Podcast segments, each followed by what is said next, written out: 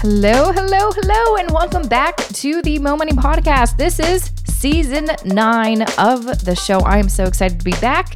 Had a lovely summer break. I hope you have too, and you're excited to get back into the swing of things, get back to learning about personal finance because I've got one heck of a season for you, and I can't wait to share it with you. So before I dive in to all this good stuff. I want to give you, uh, you know, a little hello, hello, little update on what I've been up to since, uh, you know, episode 204 when I, you know, signed off for this summer. So, uh, as I mentioned, went on a little vacation to Hawaii. That was lovely. Went back home to Vancouver to visit family. Became an aunt because my older sister had her baby, which is so exciting. And uh, I, am just like so, so in love with my niece. And then came back home and uh, started just grinding it out on some really cool projects. If you've been following me on social media, which I highly recommend that you do, I'm on Twitter, I'm on Instagram, I'm on everywhere pretty much. Um, but I have been doing a ton of kind of free events in this city. I was able to fulfill a really, you know, one of my dreams since really starting this podcast, I guess, which was to speak in my own solo session at FinCon, which I, I mentioned a ton on the show. It's the big personal finance content creator uh, conference. Uh, based out of the States. Um, and so that was really, really cool. Uh, I'll be sharing, I think, the next episode next week. If you want to see what my session was, because everything's recorded and also every session that occurred at FinCon, you can actually buy a virtual pass, which is very cool. So I'll share more about that next week when I have more information about it. Um, what else have I been up to? Oh, yeah, I have been like, been very busy on my YouTube channel. So I've always wanted to make more videos.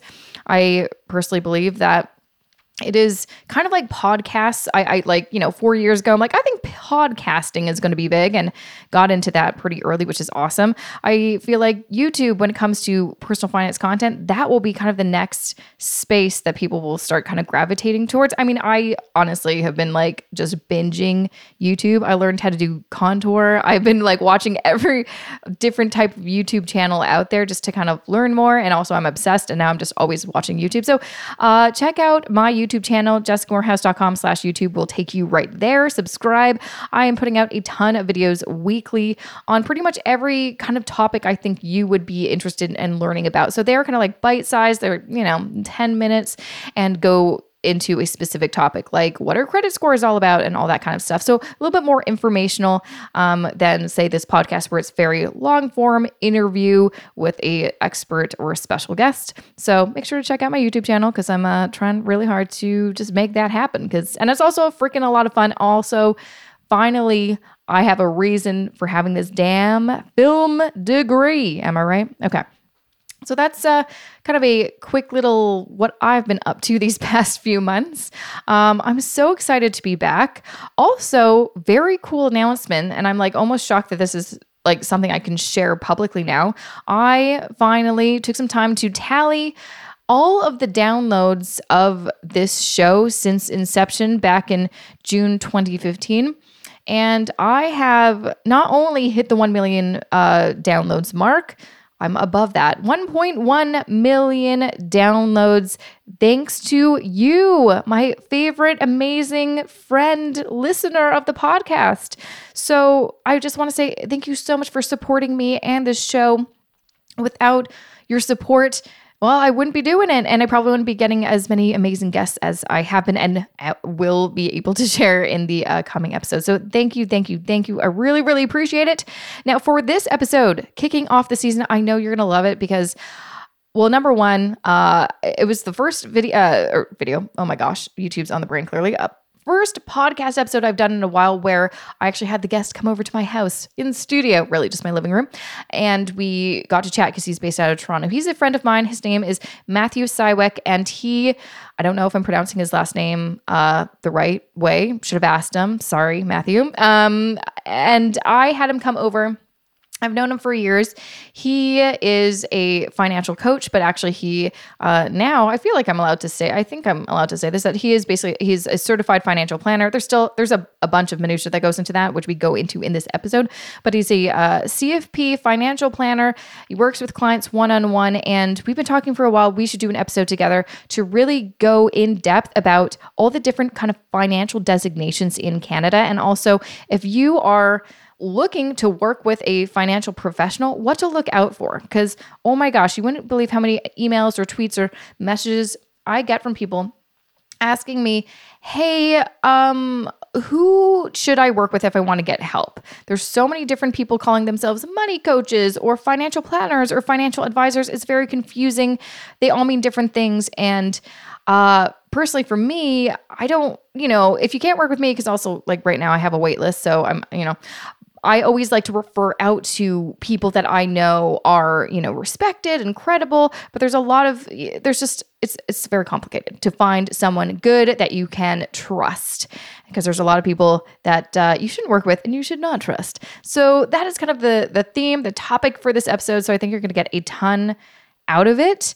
Um, so before I get to this wonderful interview to kick off season nine of the Mo Money podcast, I just want to say a few words about this episode's sponsor. This episode of the Mo Money podcast is supported by the Great Courses Plus. I think we can all agree that the best investment we can all make is in ourselves. If we want to grow, improve, and reach whatever goals we set ourselves, we need to learn new skills, and we need to continue our education on our own time. I know for a fact that if I didn't push myself to keep learning after university, I definitely wouldn't be where I'm at right now in my life and in my career. If you're ready to take action, the Great Courses Plus is a convenient and affordable way to do it. The Great Courses Plus gives you unlimited access to in depth, reliable information across thousands of topics, such as understanding investments, improving your photography skills, exploring the cosmos, and so much more. Not only that, these courses are all presented by renowned and respected experts. I'm talking instructors with PhDs here, people who are not only knowledgeable, but also skilled at communicating big ideas. Plus, you can watch or listen entirely on your own schedule from anywhere. One of my recent favorite courses is called The Art of Negotiating the Best Deal, which goes into effective techniques and strategies to negotiate personally and professionally. If you want to check out what the Great Courses Plus has to offer, well, right now they are offering all Mo Money podcast listeners a free month of unlimited access to their entire library. Just visit thegreatcoursesplus.com slash Mo Money to get access. Once again, that's thegreatcoursesplus.com slash Mo Money to get one free month. Welcome, Matthew to the Mo Money Podcast. So excited to have you in studio. Thank you for having me, Jessica. Um, we've been talking for well, we've known each other for a while, um, but I feel like every time we do chat, you know, just hanging out, it's really about kind of one topic that we always like to talk about, which is designations in Canada. Yes. And I've never done an episode on this, and I get a lot of questions from either people, you know, reaching out to me, being like, "I think I want to become a money coach or a financial planner." Uh, what are the routes to take, or just people asking, I want to work with someone, but what how how do I know if they're legitimate or they're you know they are they do actually have credentials? Like what do I look for? I think there's a lot of confusion about different types of designations. A lot of people give themselves their own titles. Um, and also then there's like Canada versus the US because we have very different rules. Mm-hmm. so that's why I'm having you on the show so we can get into the nitty gritty so people after this episode will know exactly what they should look out for um, in terms of if they want to pursue a designation or if they want to hire someone Perfect. Sounds good. and so let's first start off with a little bit of your background because you've been in the financial space for a while. Yeah, it's been too long. Too long. too long. Yeah, so it's been over 15 years where I've been in the financial industry. wow. Yeah. Yeah. that's double what I've been. Like I'd say, yeah, it's a while. So what what brought you into this sphere? Do you always like finance? Yeah, so I mean, I always was interested in economics and stuff like Mm. that in high school. And then I just kind of stumbled into the banking world. Mm-hmm. You know, when I was in high school, you know, becoming a teller seemed like a pretty cool idea. I know, actually. and everyone else was like doing retail and stuff like that. So someone essentially, you know, gave me an opportunity, and I'm like, yeah, I'll take that. Mm-hmm. And then I've kind of just been, you know, rolling in that that industry for a while, and uh, just Yeah. been kind of finding my niche over the years. So you worked for a bank for a few years. Yeah. And then you decided to leave that and do your own thing. Yeah, so I actually worked for a few different banks. Okay. And um, yeah, I was there. I worked in the actual the commercial, or I guess the like the retail banking sector for for probably about ten years in total. Mm-hmm. Oh, that's yeah, a few years, like a decade. yeah, it just flies by though. I can tell you that. And um, yeah, so I started as a teller, and then I worked as a senior financial representative, um, which is essentially like a retail advisor. Mm-hmm. Yeah. And um, I left that. I left that industry because I was unhappy with the sales practices um, that Mm-hmm. were being implemented. I mean, I'm sure a lot of the listeners have have read about or heard about stories, or unfortunately even dealt with it themselves. But uh, you know, over time, I just wasn't you know happy doing that, so I decided to you know kind of go on my own and offer unbiased guidance. Mm-hmm. so basically, you were tired of having to push certain products when you're like, I actually just want to Yeah. advise. Absolutely, yeah. Yeah, Yeah. that is the whole problem with Yeah. the banks. Yeah, unfortunately. Which makes sense, and that is why me and a bunch of other, uh, you know, personal finance uh, voices out there are very much like if you want to get advice or if you want to get help, you should find someone who's fee only who is not affiliated with a financial institution. If you want that unbiased information, hundred percent. yeah, absolutely. Yeah. So you decide to make the leap to work for yourself as a financial planner. What were the steps? Because I know this is how we're going to kind of talk about designations. Did you know? Okay, I guess that means I'm, I'm going to pursue the CFP, or did you consider other designations? Yeah, so it was a very big. Um, I, I had quite a few different uh, routes that I Mm-hmm. that I was contemplating taking. Okay, what were those routes you were Um, so I mean, one of them was taking a master's in finance or economics, oh yeah, and also I was thinking about doing CFA. Right. uh, the also- chartered financial analyst. Yeah, Okay, exactly. mhm. Yeah, and, and CFP. So I was I was at a point where I wasn't really too sure which road I wanted to take, Mm-hmm. and you know over time I you know kind of decided which one was most applicable to me. Mm-hmm. And I, I guess we'll talk more about that later. But one of the most important things that you know must be considered before going upon one of these routes is you know what benefits you Yeah. in, in the best way possible. Yeah, yeah, yeah. No, just talking a little bit more about we mentioned CFA and CFP. CFP, just we're gonna mention that a while. It means certified financial planner. Um, why were you looking at the CFA and what exactly is that? Yeah, so certified financial analyst. Um, it's, I mean, it's, uh, I would say a bit of, it's a more rigorous course. Mm-hmm. Right. Um, but yeah, here it's really tough yeah, actually. it's definitely- yeah, it's. I would say it's probably one of the hardest of all the qualifications. Yeah. not the hardest. yeah. Uh, and that is more for, I would say, more for back end type of like, um, like analyst work. Mm-hmm. Right. So if you want to become like someone that you know manages a, you know, some sort of a portfolio Yeah. Mm-hmm. or something, that would be a step to get to that mm-hmm. route. Mm-hmm, mm-hmm. well, you know, certified financial planner would be more, I would say, more face to face contact and Yeah. dealing with individuals directly. Absolutely, absolutely. Okay, so we know that you decided CFP was the right route for you. Um, so much has changed in the past like year or two. Yes. It's honestly hard for me to even kind of keep up. So, what were the steps when you decide this is the route I want to take? What were the steps in order to get that designation? Because there's so many different routes, and it's Yeah. not. It's it's very confusing in my opinion. Yeah, it's very confusing, and you'll find with all the qualifications, um, the pathways can be a little bit convoluted. Yeah. and it's you know it takes a lot of time and effort just to understand you know the various different paths that are out there um, but for myself particularly i actually started taking the first course uh, about 15 years ago. So i actually started it when i was still in school. And that was the the uh, canadian securities course. Yep.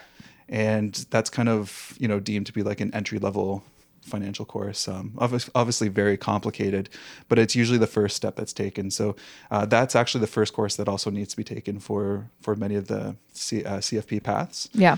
And um, after that you had to take a couple other courses Mm-hmm. so there were two other ones that you needed to take um, all those courses would have exams as well Yeah. attached to them and then once you're done those courses you're then eligible to take the, the first level exam Mm-hmm. uh, which is the fpsc level one uh, qualification and that exam is a, a four hour intensive exam Ew. yeah, it was pretty gross. Yeah. And most people that I spoke to after the exam actually didn't even finish it. Oh my god. Yeah, How many questions? Uh, I think it was a hundred. yeah, yeah, but just probably not just um, multiple choice kind of thing. Uh, those ones were all multiple choice. Oh, they were? Yeah, but it's the kind of thing where like you know, it's not like where there are obvious. Right. Yeah, it's basically picking the one that's the best answer. Oh, I hate that. It was bad. Yeah. Yeah. It's like when I left it, I felt like I had like left a whirlwind. And you're like, I don't know what happened.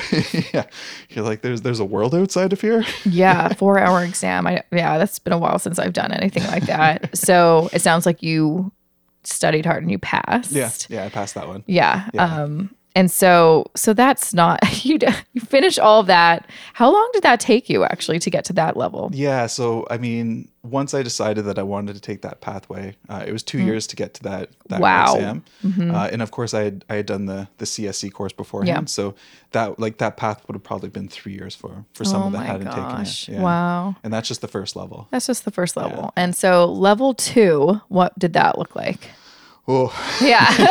Harder. So, yeah. So uh, what you then had to do after you passed the exam is you had to do a capstone course, Mm-hmm. and a capstone course is actually uh, it's it's a written uh, response. Yeah. Essentially, you're given case studies that you have to res- like write full case study responses to. Mm-hmm. So there are multiple different ones that you need to do.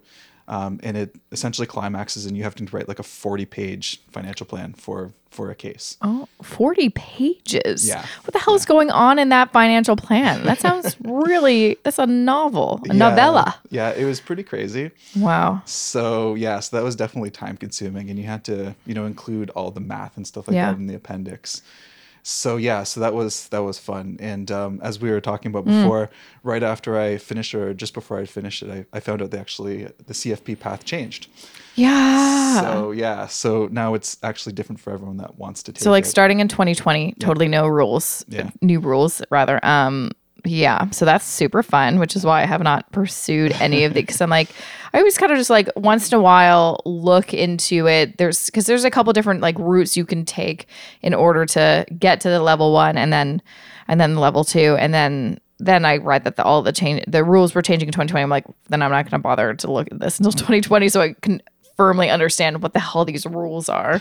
it's just yeah, it's just really yeah, not hard. So I know one of the changes they're also making too is I think as of 2020, you need to have a bachelor's degree in order to pursue this. So I think a lot of people have some feelings about that that I've been seeing online. They're like, well, that's not fair and all this stuff. And it's true. My film degree has nothing to do with me becoming a good financial planner. But I I don't know. Why do you think that they're changing that? Why do you think they made that rule? yeah, I mean, it's it's really hard to say. Yeah.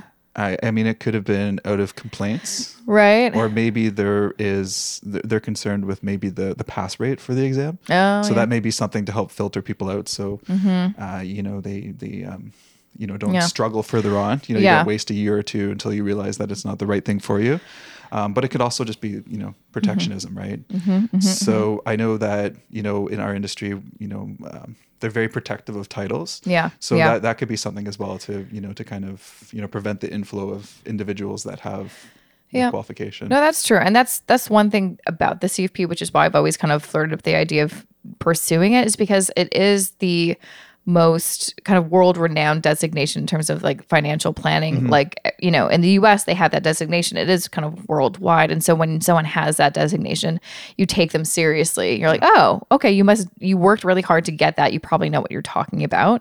Um, and, and usually when I like am kind of recommending out people, depending on what they're looking for, I usually like make sure they have like a CFP or at least like the, the level one designation or something like that. Um, but uh, there's a couple other designations out there that um, have been around for a little bit, but I think also people don't know a ton of them. So I kind of want to ask you some questions if you know any of them. So one of them that I feel like has only been around for a few years because they started promoting it. I feel like in the subway, I'm like, oh, what is that? is the Canadian Securities Institute have this one called Personal Financial Planner? Have you heard of that one? Yeah, yeah. It's So- been, it's actually been around for a It's been around for a while. Yeah. Okay. Um, it was something that I never really knew about, but then, yeah, just a few years then I kind of learned about. It sounds very similar to a CFP, PFP, Mm-hmm. but it is not the same. Have you come across it? Was that one of the things that you thought, mm, maybe I'll look into getting that myself or no? I, I did, yeah. So Yeah. I, I did look at taking it, and actually the the pathway that I took, Mm-hmm. uh, a lot of the course, like a lot of them were actually through CSI, Yeah, the yeah. Canadian Security Institute. That's like one Yeah. of the the major educational bodies where they. Mm-hmm. provide these courses, and a lot of the courses that I took are actually uh, are the same path to get that designation. Mm-hmm, But I mean, I kind of figured that if I'm taking that path, I may as well Yeah. go for the CFP. So with the the PFP and CFP, can you do both? Is there any benefits or drawbacks to doing both? Because I am sometimes one of those people that fantasize of just like collecting a bunch of designations. Because there's so for so many years, people were like, "Why should we listen to you?" I'm like, "Because I've got all the designations." But that's just ridiculous. But anyways, can you do both? and should I? No, probably not. Yeah, I mean, technically you can, um, but I prob I wouldn't. You know. yeah, I wouldn't really recommend it Because I haven't seen many people with both. There's probably a reason for that. yeah and i mean like well i guess we'll talk a little bit more about it later on but once you have a certification or designation there are certain continuing educational requirements you have to make Yeah. so like for my course the, the cfp Mm. you have to do 25 hours of continuing education every single year right Yeah.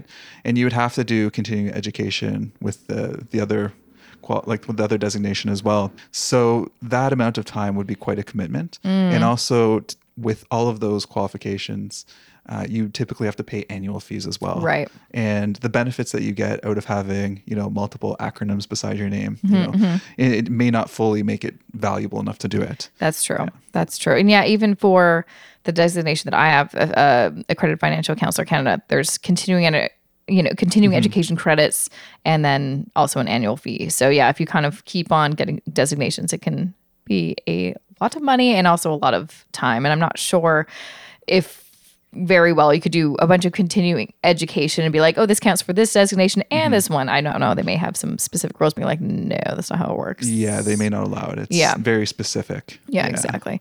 So yeah, for for the PFP, I will say in my personal opinion, like when I've done research, I'm like, oh, because it's I like did one course through the CSI. It was like financial services advice. It was like the first financial course I took. I don't know why I chose that one. It was definitely for like bankers, but it was actually quite interesting. Uh, I'm currently enrolled in the Canadian Securities Institute, and then I'm like, oh, then I just need two other courses and then get this PFP designation.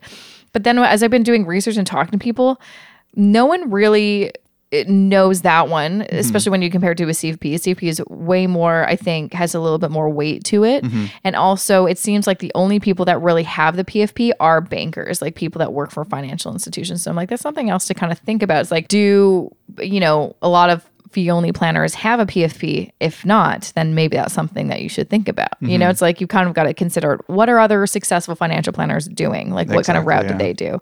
So, but I mean, you know, if you want to do a PFP, go go crazy, go ahead. But uh, yeah, I don't I don't know too many people with it. I'll I'll say that right now. yeah the, C- the cfp is usually the, the choice that people make Yeah, yeah, exactly. Um, so I, I touched on me having a designation that no one knows about, the AFCC. I got some questions like uh like that. For me, it was because I didn't actually have plans to become a financial planner. Like full time and, and have my own firm or anything like that. I think that's awesome. But I'm like, that was never my goal. My goal was always to do something as part of my business, but not my whole business, which is why I liked the idea of this program, the AFCC. It is way bigger in the States. Um, it's very tiny in Canada, which is why no one's heard of it. But I run into, and you may run into this um, as well. You talk to people and they're like, I'm a money coach. And you're like, oh, so like, what are your credentials or like, where do you go to school? And they're like, no, just like started coaching people about money. What are your feelings about people that have this money coaching business practice and they don't have that kind of background or education in it? Yeah, so I mean, it, it does frighten me a little Mm-hmm. bit um, because, you know, in, in my many years of being in the Yeah. industry, I have come across it several times where people that, you know, they would be in a complete different industry and they're just like, oh, you know, I'm just thinking about doing this. And you're like, okay. Okay. Um, but there's so many details behind it, right? So, Yeah. yeah, that's where it gets really complicated. And, you know, if you start like exploring like tax situations and stuff Yeah. like that, like an individual that's not formally trained would would not be able to give you know adequate advice unless they did a lot of research on the side. Yeah. but even then it would be really complicated.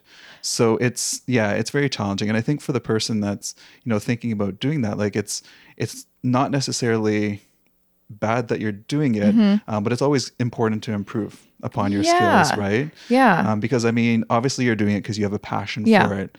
So improving upon those skills by taking courses and then you know further down the line Yeah. through like getting like a designation is something that will you know will help build that practice, right? yep. And there's no reason why your business can't change along that path as well. Yep. So you know, if for someone that's maybe you know that's you know in that situation where they're thinking about doing it and they're not, you know, they Mm-hmm. they don't have you know as um, like a the educational background yet, you know, there's certain areas of finance where they can focus on with like cash flow management, that kind of Mm-hmm, or stuff. like accountability. I've seen a lot of that, which is helpful. Or yeah, it's yeah, it's just one of those things where it's I had the idea of becoming a money coach before I had credentials, but I actually didn't offer any kind of services like that until I did get some hmm. because well a I didn't want to give the wrong advice or hmm. information even though I had been you know self-studying for so many years. And I will say from my personal experience I am glad I did that. I learned actually a ton from the program I did and it did and also now it's like you know kind of like yourself it's like i've got this designation.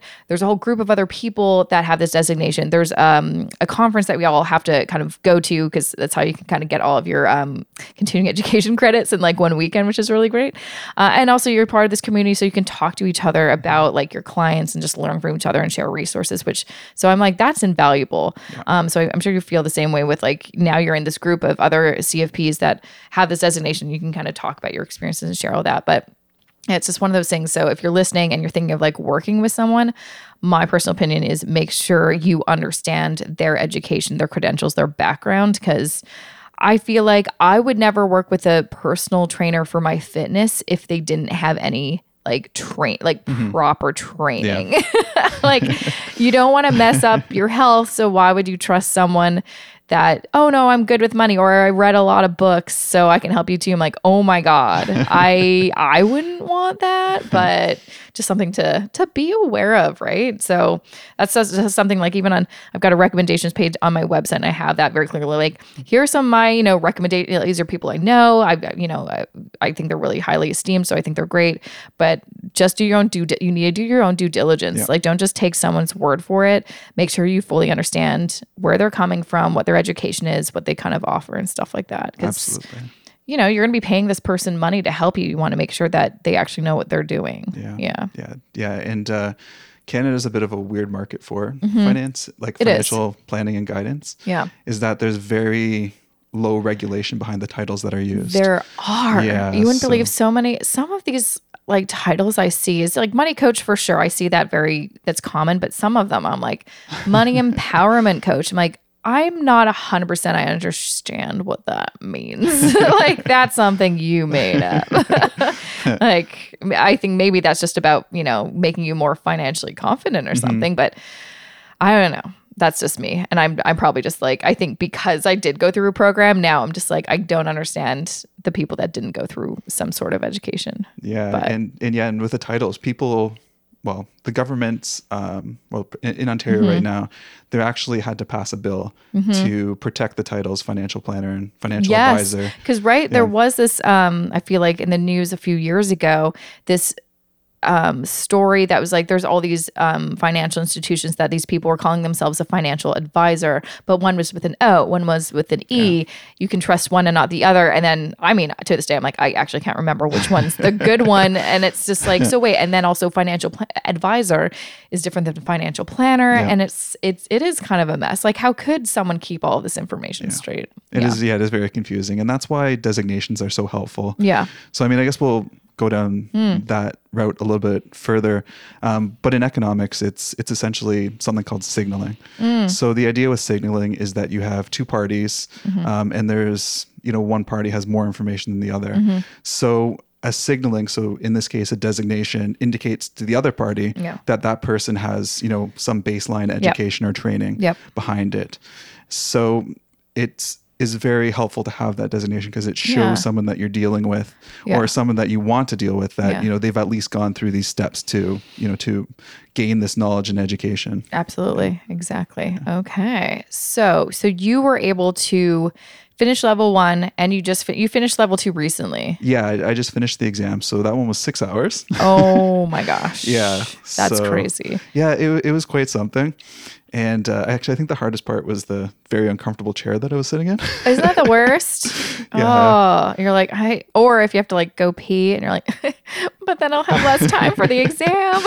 yeah yeah there's no there's no sympathy for bathrooms. Oh no. Oh gosh.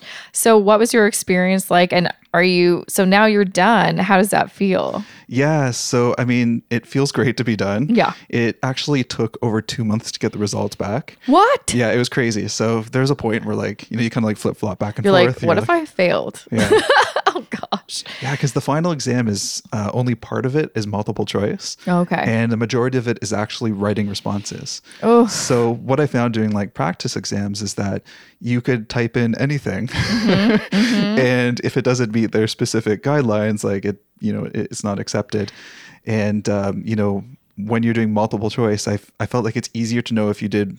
You Yeah. know, good or bad. Yep. But when you're doing written answer, you're like, Meh? I- it could be anything. I hate those. I, I much prefer multiple choice or a true false situation with the one like, please just write this like paragraph. I'm like, uh, y- I can write about anything and that's good or bad. Yeah. I, yeah. Oh gosh, that's terrible. so yeah. So it was it was nice to be done. I was definitely happy the day that I received that email. Good, good, good, good, good. Um, I know before I hit record, we were looking at how many people in Canada have the CFP designation, and it's surprisingly not a lot because I think it is so rigorous. So I think a lot of people kind of fall off. So it's again, it is kind of something to be said when you have that designation. It's like, oh, well, it's not an easy one to just get. No, it's not. no, Yeah. and it took you in total how long from start to finish to get it? So I mean, excluding the, you know, the the the CSC course. Mm-hmm. Yeah, yeah, yeah. Pro- probably about I would say about two to three years. Yeah, Yeah. it's a long time. It is a long time. How did yeah. you find? And you're also obviously working at the time to make a living. How did you find the time to actually squeeze into study? Oh, it's so complicated. Yeah. So Yeah. what I did, what I learned after doing the first exam, and um, a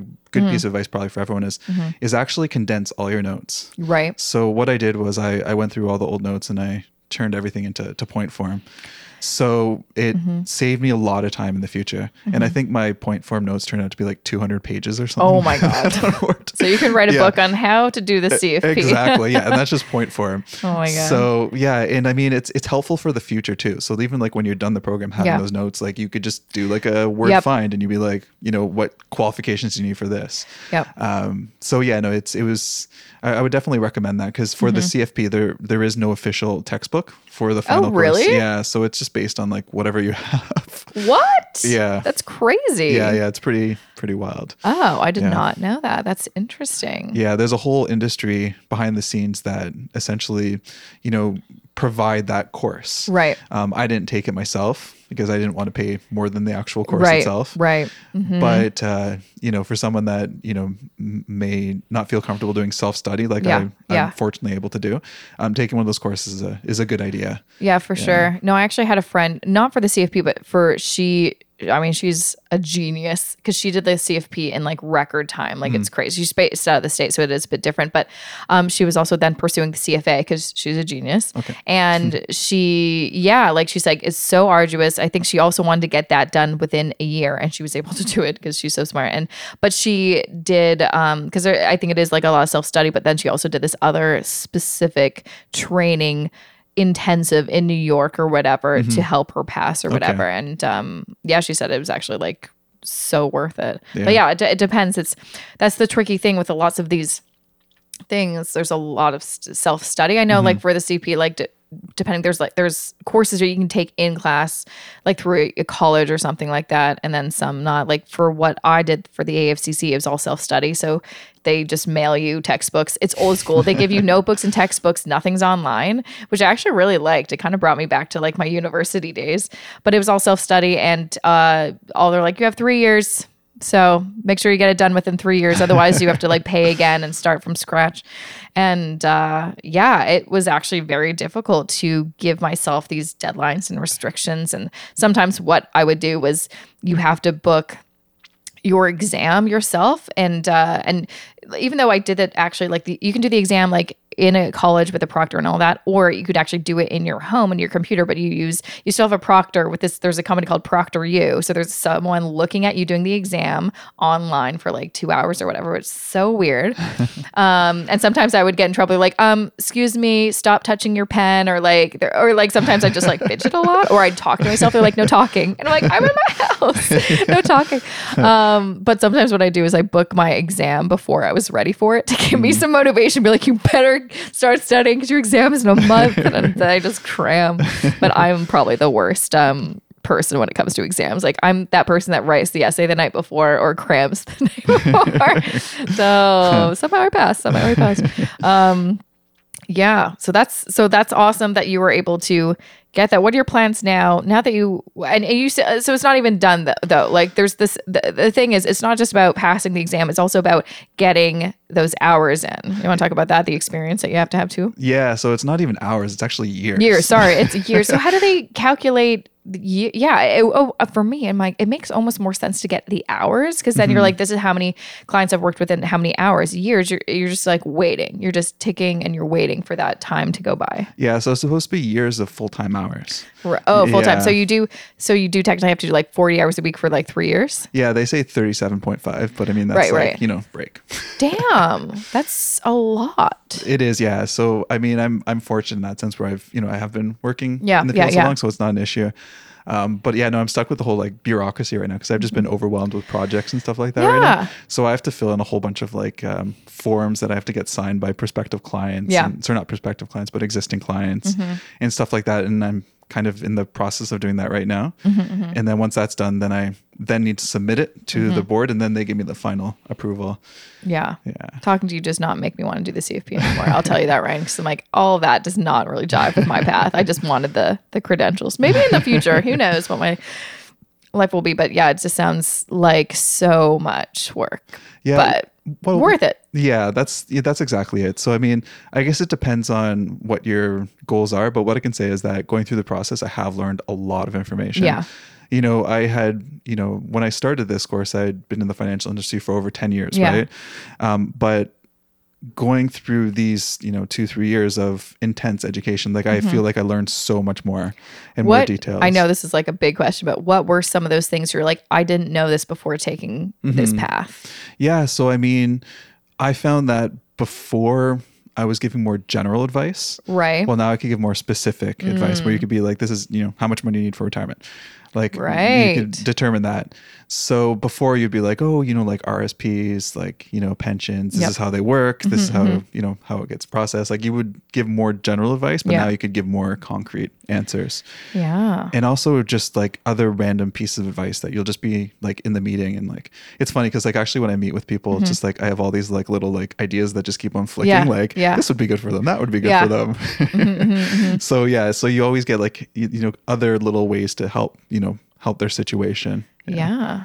No, that's key. That is key. Now, I guess, yeah, the other kind of question is when you are working with clients, like what kind of, what can you help them with as a CFP? Pretty much everything. Yeah, pretty much everything. Yeah. yeah. The whole you know any kind of like personal financing, like personal finance planning. Yeah. Step. Besides Yeah. selling, you cannot sell them products and you can't manage their portfolios of investments. Yeah, so you have to be licensed to Yeah. to do that. Yeah, Yeah. yeah, which is different. Yeah. Yeah. So I guess it's it's also important just to talk about that too because I know that confuses a lot of people. Yeah, lots of people, and even me in the past, have been confused by this. When you work with a fee only planner, CFP, um, or someone with another credential, like no one can manage your investment, or like unless they have that specific license, like you mentioned. And also, you may not actually want them to. In my opinion, Yeah. there's so many great routes to invest now. You may not need someone to do that for you Exactly. Yeah. um, because a lot of the time, those people that can do that, I feel like they're still somehow connected to a financial institution or investment firm. So Yeah. they have their kind of,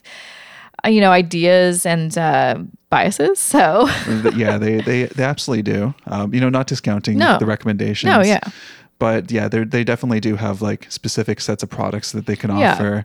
You know, maybe like internal you know reports and stuff like that kind of direct them towards certain areas. So that's that Mm-hmm. Yeah. definitely is happening. Yeah. Yeah. And I mean, we're fortunate enough to you know have you know n- you know new systems and companies and stuff that are offering like robo Yeah. like robo advising portfolios and like you know self-directed trading accounts Yep. that are you know basically free Yeah, exactly. like we're at, we're at a moment where it's it's never been easier to invest on your own exactly. so if someone Yeah. you know is willing to to take the time and effort to to go down that path you know there's there's Mm-hmm. really no reason not to Yeah, and I know what lots of fee only planners do is they're like, I cannot advise you on your investments, but what I can do is do an audit of what you're currently doing and answer any questions and kind of help you know what you're doing, which Mm-hmm. sounds like sometimes that's all you want. You're like, I just need someone to tell me if this is what I should be doing, but not like tell me specifically what products to buy. Yeah. Is that kind of what you could be doing? Or yeah. Yeah, absolutely. Yeah. Yeah. Yeah. Yeah. Totally. Yeah. Okay. Yeah. Very often people are stuck in high fee.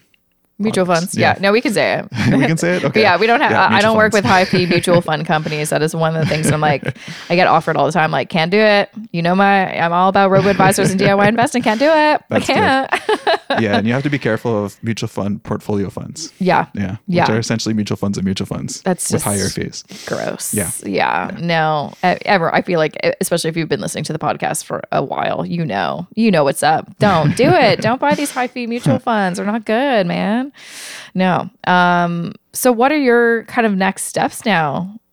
Yeah. So I mean, once I get this, you know, get these educational Yeah. or not educational, but the, you know, the proof of employment, then I'm gonna have the designation, and Yeah. uh, I, I'm gonna take a big long look at where I want to Yeah. be um, come come mid October when all this is done. Yeah. Uh, I have some big presentations coming up at like the through the library system. That's I've- Yeah, I love I love the awesome. library system. Yes. They're great. Yeah. Um, if anyone's not using it, please do. Yeah. Oh my gosh. Right. Yeah. So many, like, so many great free resources. Oh, it's, it's so incredible, and Yeah. for finance too. Like they actually some like it's it's you know it's all based on which municipality you're Mm-hmm. you're listening from, but you know they offer free streaming services. I know with the Toronto Public Library system, they have uh, template wills that you could actually Yeah. get for free. Yep. And powers of attorney, like it's just Yep. it's it's incredible.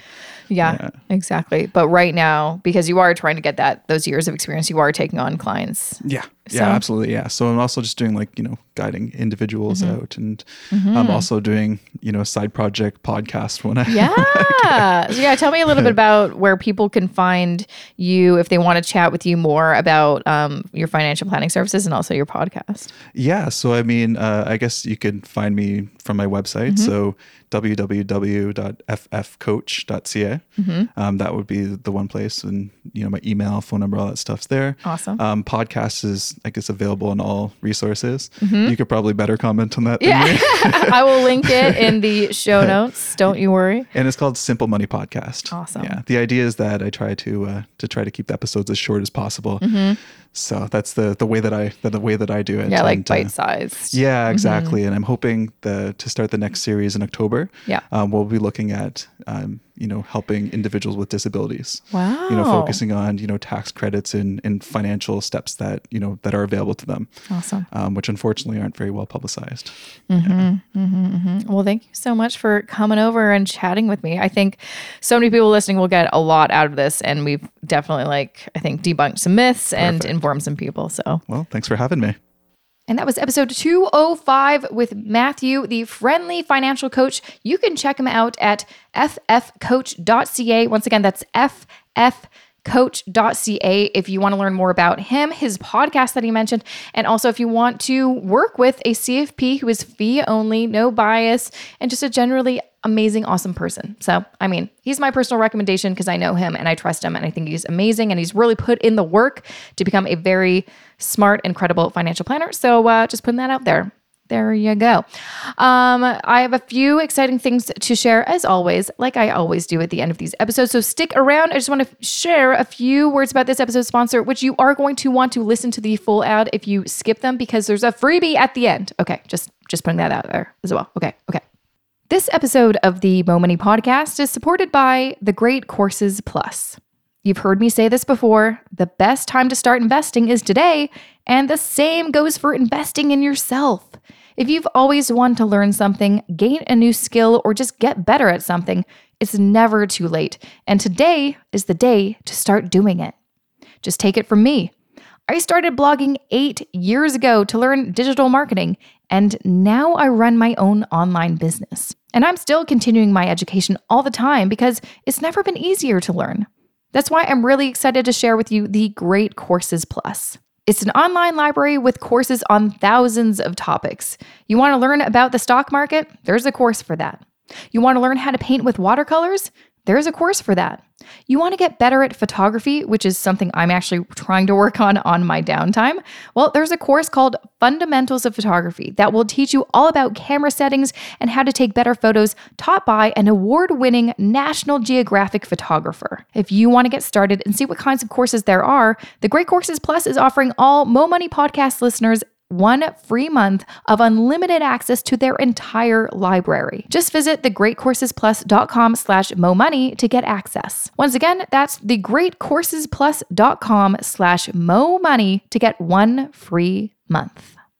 Okay, as I forgot to mention, because I I'm like just getting back into the swing of things, you can check out these show notes for this episode, which is uh, on my website, jessicamoorhouse.com slash 205. Again, you can find show notes for every single episode out there that is published when you just go to jessicamoorhouse.com slash whatever the episode number is to find more information, links of things that we talked about, um, all on my website. So make sure to check that out. As always, of course, subscribe to uh, wherever you're listening. Um, it's interesting. So when I calculated actually how many downloads this podcast has gotten, I also had to like basically look at all the different locations or destinations, as they're called, um, where people listen. So you may be interested to know. YouTube 93,000 downloads from YouTube. Interesting. Lots of people like to listen to podcasts on YouTube, possibly yourself right now. SoundCloud got about 36,000. Spotify, 41,000. Um, I feel like Spotify is like not the cool place to listen to podcasts at the minute. I think it will be in the future, but still the main kind of destination where people listen to podcasts, and you know, I'm guilty of this too, is uh, iTunes or the uh, Apple Podcast app. Isn't that interesting? So that is how most people listen to podcasts as so so says my stats so thought that, thought that was interesting so make sure to subscribe so you don't miss a uh, single episode because really appreciate that um now i am doing a i've got a bunch of cool things coming up now first off i do want to say if you want to be the first to know of these things or just not miss it, because sometimes I don't share when I'm doing an event or when I'm launching something on the podcast, because guess what? I pre record these things, right? I have to, I, you know, I'm busy. I have to batch these things. And so sometimes if I'm doing an event next week, I, you know, it, I just can't do it. So make sure to go onto my email list, jessicamoorhouse.com slash subscribe. Also, when you do that, when you get onto my email list, you can get free access to my entire resource library. And so what that means is I have a ton of, I have a free course. I have a, uh, a bunch of free spreadsheets and worksheets and guides, freebies galore. If you want to make this, you know, last part of 2019, the year that you get your shiza together, then you're going to want to, you know, start by checking out this free resource library because it's free. So what's stopping you, right? Um, I also want to remind you, if you're new to the show, I have an investing course. So I get a, so many messages from people asking, Hey, I want to learn more about investing or I want to get started with investing. What do I do? And I'm like, Well, I made a course for that because I get those questions all the time. And also, there's a lot to know. And when you kind of put it out there, hey, I want help with investing, a lot of people want to just sell you mutual funds or something like that. And that's just not what you're asking for, right? You want to learn how to be a savvy investor. So I have a course called Investing Foundations for Canadians. So this is specific to Canadians. However, a lot of the, con- I have had um, uh, tons of Americans who have taken the course and it is very applicable. The only difference is obviously I will talk about RRSPs, not 401ks. So that's the big difference. But if you want to learn everything that you kind of need to know in terms of this like the the crux of it that the, the really important things about investing you'll want to take this course so many people there's been so many great you know reviews and testimonials from past students saying this changed everything for me. If you want to start uh, investing if you want to know what the deal is with robo advisors and how they work if you want to know what the hell a benchmark means if you want to know how stocks work and bonds work and what the hell is a gic and should you invest using a tfsa or an rrsp what is an resp the list goes on and on. I address all of that in this course. So if you want to get started with it do it do it right now. Um, just go to jessicamoorhouse.com slash investing foundations. I will include a link in the show notes as well. But uh, yeah, if you want to get started with investing, this is this is the course to help you get there. So yeah, that's uh, that's right. And so as I mentioned, I have a bunch of events coming up. Uh, I'm still firming some of them up. I will have one of my Millennial Money meetups happening in Toronto in November. I am just firming up the date on that so you can get excited. And I will, uh, I, I let people on my email list know about that. So make sure to get onto my email list. I will be heading to Ottawa actually in November as well for an event at a university. However, I hope that maybe I can also do one of my meetups. That is pending. I I may not be able to do it. It is pending pending, pending, pending. But hopefully, I will be able to do that. And maybe I'll even be crazy and do a little meetup in Vancouver when I go back home for the holidays in December. Maybe I will be crazy and do that. Let me know if you definitely want me to do an event in Ottawa. If you definitely want me to do an event in Vancouver, yeah, let me know. Email me, jessica at jessicamoorhouse.com, or tweet me or Insta DM me. You know, do all do all of the above. I would really appreciate it. All right, that is it for me. I've been rambling for a while. I think I'm just like really excited to talk to you again. You know, I I mean, I spent a lot of time alone. I'm alone right now. Obviously, I'm just talking to myself. Um, I mean, I'm talking to you, but you know, you know what I mean. Um, so, anyways, thank you so much for listening to this episode. I'm gonna have so many great episodes to share with you coming up. Make sure to subscribe. I will see you back here next Wednesday. Thank you. See ya next week. This podcast is distributed by the Women in Media Podcast Network. Find out more at womeninmedia.network.